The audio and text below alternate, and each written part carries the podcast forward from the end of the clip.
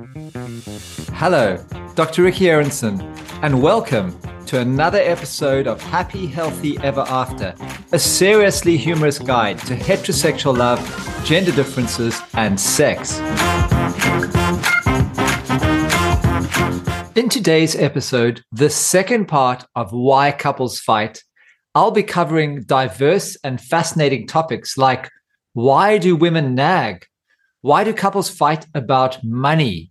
About husbands wanting smarter cars? About toilets? Are men really from Mars and women from Venus? And why do couples fight about jealousy? And what can you do about that? A common cause of conflict is the so called men are from Mars source of conflict, based on the book Men Are From Mars and Women Are From Venus, that describe the need for men to retreat to their caves. There is a traditional idea that men require time and space to recover when they get back from work at the end of a long day. They are still in the zone and their minds preoccupied with the travails of their workday. Some want to sit on the couch and read the news on their phones. Others retreat to their workshops. But in today's world, many women have also endured a hard day at work or spent their entire day taking care of children. Those women who work may want some time to decompress as well. Those who have spent the day with kids usually look forward to the return of their husbands for some emotional connection and adult conversation. Childcare requires incredibly hard work. So women are excited when their husbands get home that they might get some relief. Or when both spouses get home from work together, it's still often the wife who is left to cook dinner and bathe the children. That's unfair. Conflict occurs because there is a mismatch of expectations. Couples that can identify their expectations and figure out how to fulfill the needs of both spouses are in the best position to avoid clashing. If the wife wants conversation while the husband wants time to unwind, let him use his commute home to listen to music or meditate, then be ready to walk in the door with open arms and ears. I used to get home from work and my wife was waiting with excited anticipation to tell me something important or discuss an issue. My mind was often preoccupied with work and I felt fatigued from the exertions of the day. So my inclination was to engage with her in a distracted and uninterested fashion. I learned quickly that if you try to get away with zoning out while your wife is talking and answering yes to all questions, you will eventually face a 100% chance of giving the wrong answer. Women have learned to check if husbands are really listening by throwing in a trick question that requires an either or answer just to test out whether the husband's mind is orbiting planet bikini girl or if he's paying attention to her. The unsuspecting husband who just answers yes is thereby nailed. After being married for a while, I learned to remind myself to put down my phone, look my wife in the eyes, and give her my full attention. This is the opposite of retreating to a cave, but such an important relationship building strategy. What about nagging as a source of conflict? A wise man once taught me that wives nag their husbands when they are not completely happy. This logically means that it is the husband's fault that his wife is nagging him. A happy wife is a happy life. The reality is, nagging can happen for a variety of reasons. As we've discussed, women who feel that they aren't receiving enough positive attention are frustrated that their efforts go unnoticed and underappreciated.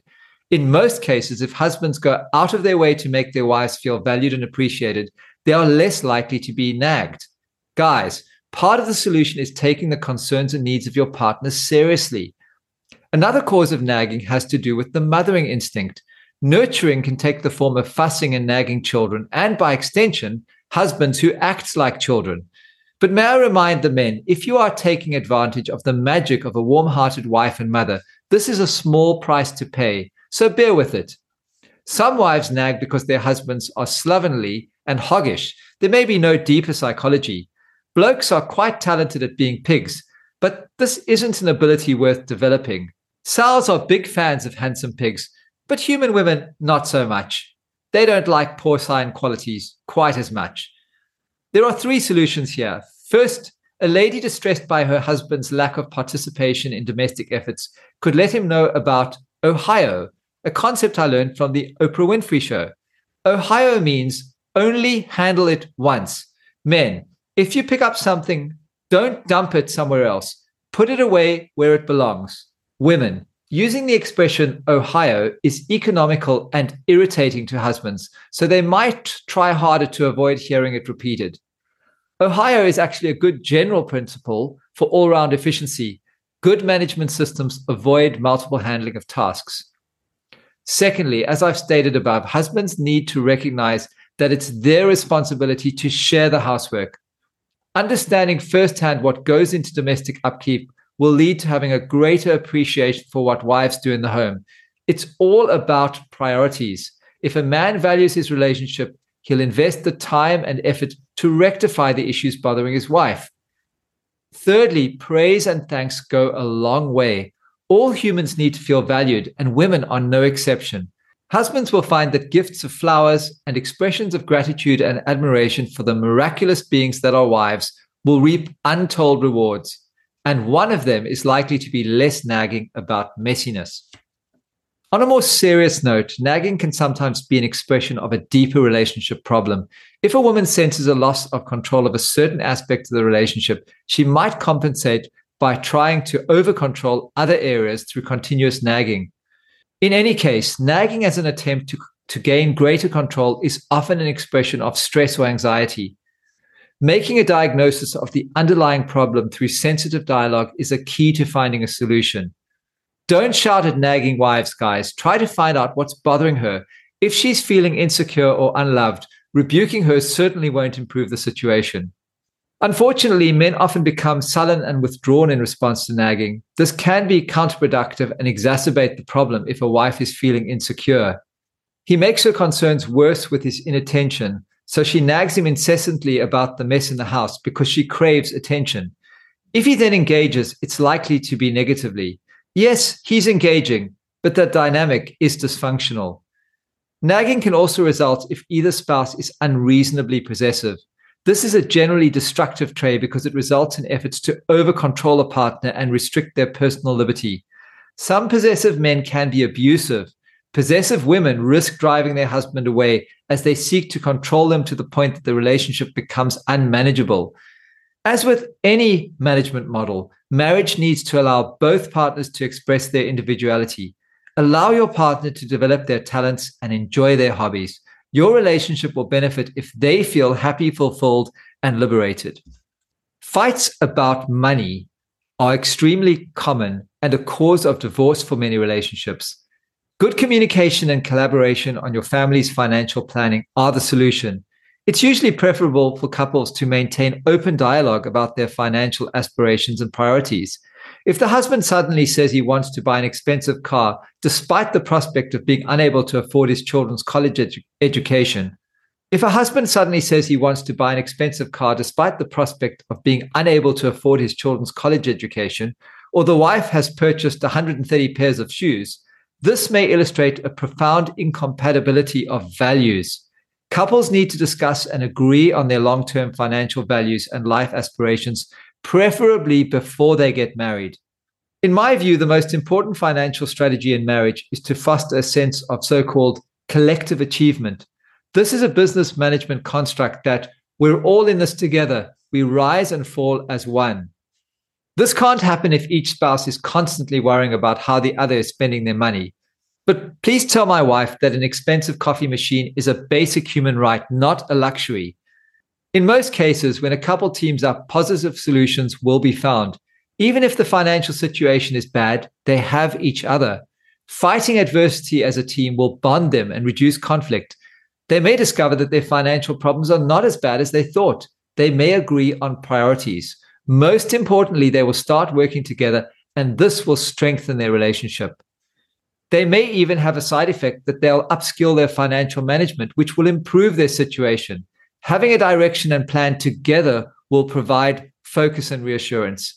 If agreement cannot be reached, it may be useful to seek professional help, be that from a financial advisor or a marriage counselor. Another big argument for couples is climate change. Most couples fight about environmental temperature regulation. Husbands are hot all the time and want the air conditioner on. Their wives feel cold, wear jumpers in warm weather, and fight to have the air conditioner turned off.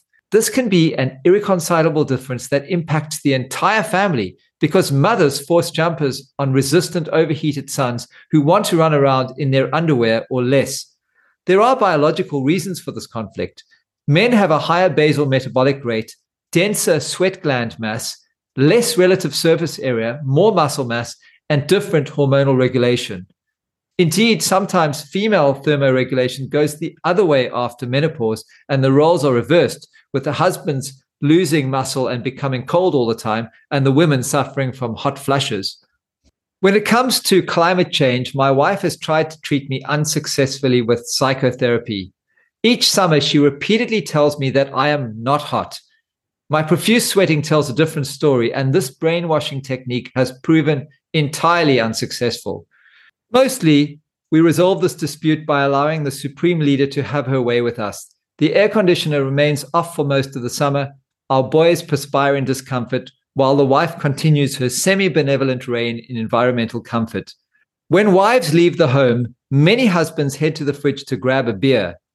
I head straight for the on button on the air conditioner. Many couples fight about driving and cars. Men believe that they are better drivers and they get angry if their wives criticize their driving. Couples also fight because women simply do not understand cars. Wife, why do you need a new car? Your current one drives fine. Husband, it does, but it just isn't a Porsche. Another typical couple conflict is about who is hot and who is not. I'm not talking about the temperature here, but jealousy. It's normal to find glamorous people attractive. The acquisition of a marriage certificate will not change this. The attempt by many wives to castrate their husbands with psychological warfare will not lead to any reduction in the male appetite for enjoying the sight of beautiful women. It's undeniable that most people care a lot about how they and other people look. Looks do count. We all know this, whatever the propaganda. You can judge what people value by where they invest. People spend zillions of dollars, time, and energy on fashion, beauty, dieting, plastic surgery. So they clearly care a lot about how they look to others. It's constructive for each partner to accept that the other will continue to find other people attractive because nobody can win a fight against reality. Modern men must come to terms with the fact that their wives are in love with Chris Hemsworth. If both partners learn to laugh about this together rather than succumbing to jealousy, the likelihood of cheating will be reduced. If you attempt to suppress your partner's physical attraction to others, you are seeking an unrealistic outcome and the result will be resentment. This may increase the risk of infidelity, the very thing you are trying to combat. However, inasmuch as you cannot defeat human nature, you can adapt your attitude and behavior everyone should exercise due sensitivity to their partner's insecurities. It is neither desirable nor advisable to flaunt your attraction to people outside your marriage, particularly if your partner feels angst about the issue. Couples that engage in healthy discussions and laughter are better off, but not everyone feels comfortable about these matters. Good relationships require taking care of the needs of each other. So try to accommodate how your partners feel.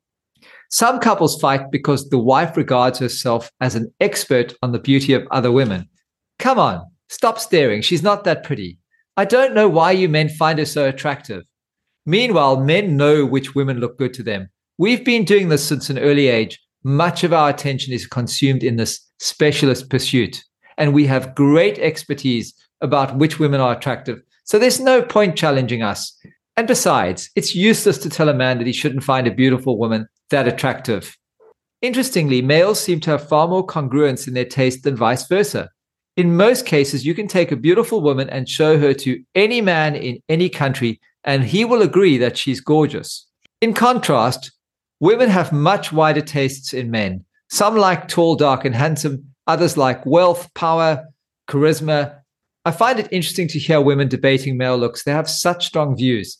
He's not good looking at all. I can't see what you see in him. In this regard, men are superior. You'll seldom hear men joining such a debate to argue, no, that guy is better looking than that one. We have appalling taste in male looks on average. Some couples may fight because the man has terrible bedroom ha- habits. Utilizing a brilliant energy saving technique, some men are able to reverse evolutionary process and transform back into giant flightless dinosaurs when transferring from the floor into the bed. First, he takes up a strategic position next to the bed.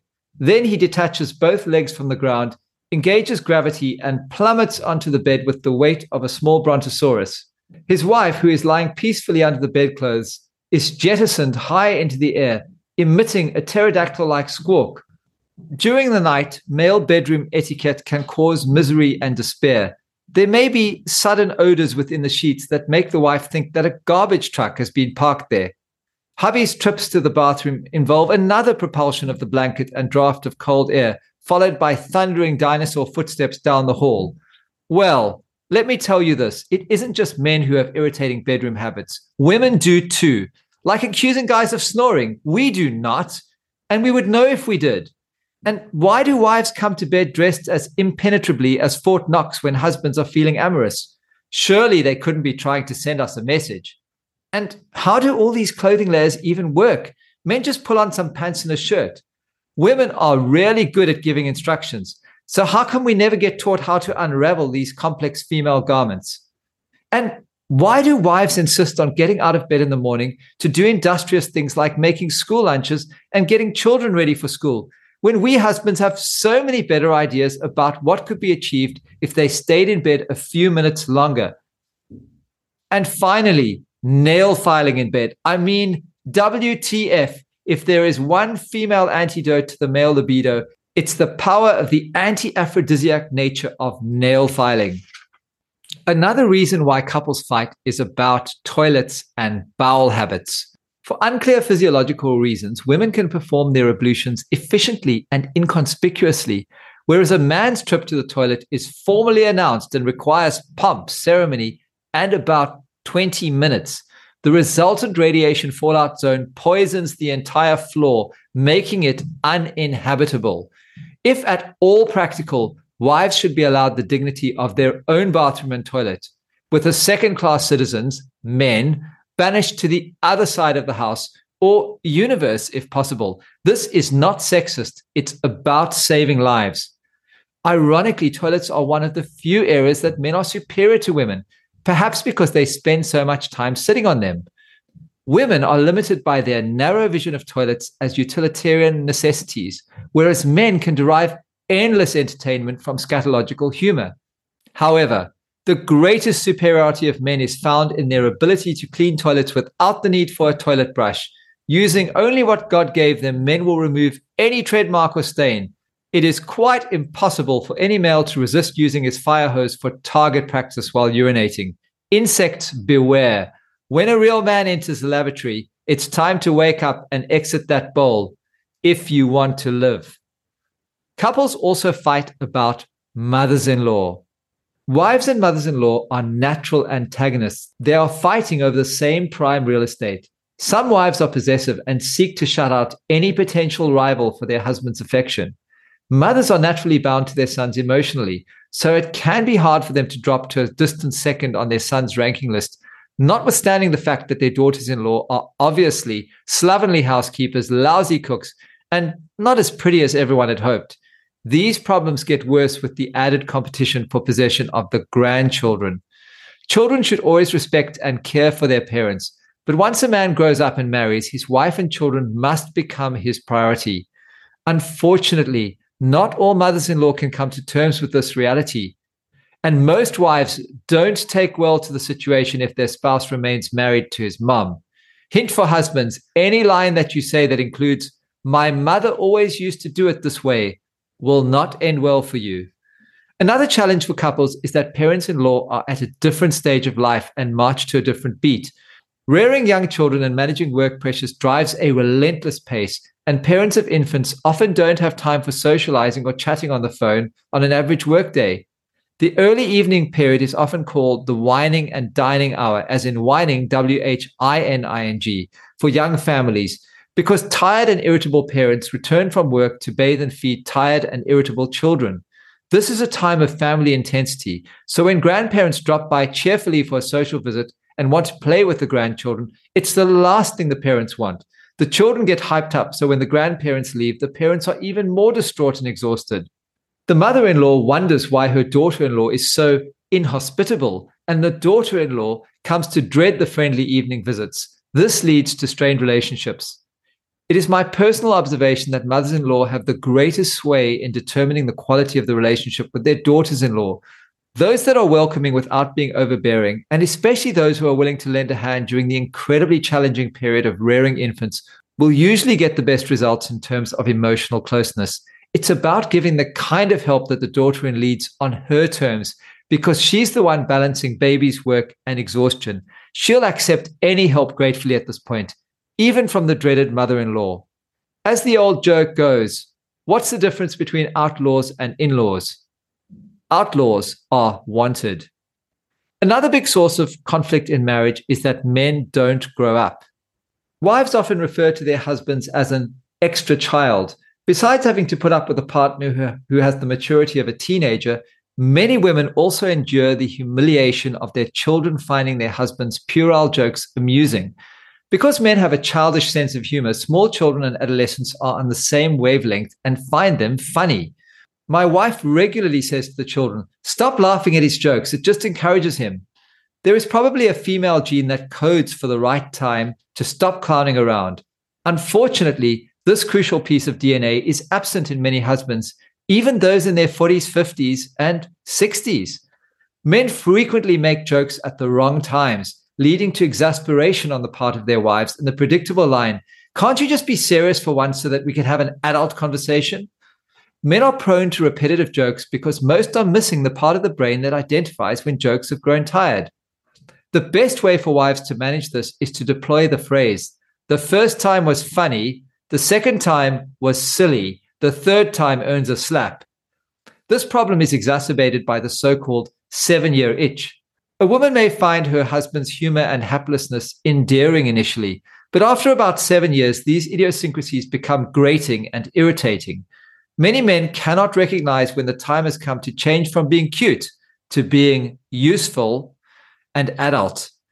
Unfortunately, in this case, the only hope for wives is that they have a daughter. When she grows up, she will provide the adult company her mother longs for, while the men in the family stare blankly at a football bouncing around on a screen making infantile jokes, and swearing at the referee. The two mature adult women can have an intelligent conversation while the men ogle boobs in the background. Daughters can be taught the hundred different ways to roll their eyes disapprovingly at husbands from an early age. And finally, some advice on how to overcome conflict. Love, goodwill, and compromise can overcome most of the conflicts I've described. Disagreement can be managed as a normal and healthy process in relationships. It allows partners to express and work through their concerns collaboratively. Overcoming adversity creates a sense of accomplishment and fulfillment, the keys to existential happiness. How couples approach and manage difficulties will determine the success of a relationship. Both partners must have the freedom to express their opinions, even if they differ, and issues should be shared constructively. Frustration and anger are inevitable in human politics, but it is healthier for couples to argue than for either partner to feel unable to express an opinion because of a threat of control. Styles of arguing may differ, but most couples benefit from ongoing open dialogue and even hearty debate about their hopes, concerns, and needs. Some couples even enjoy a bit of shouting and high expressed emotion. Not a bad scenario if it ends up with mutual agreement about a solution or a decision that seems even better than one's original stance. The greatest outcome is if conflict leads to a better understanding of each other, a loving embrace, or better still, passionate make up sex. Thanks for listening to another episode of Happy, Healthy Ever After. Make sure you subscribe to the show in your podcast app so you don't miss an episode.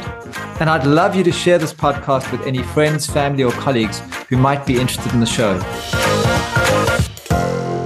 The content and opinions on these podcasts are my own and do not reflect the views of my employer or affiliates. Content is not intended as a substitute for professional health and relationship advice.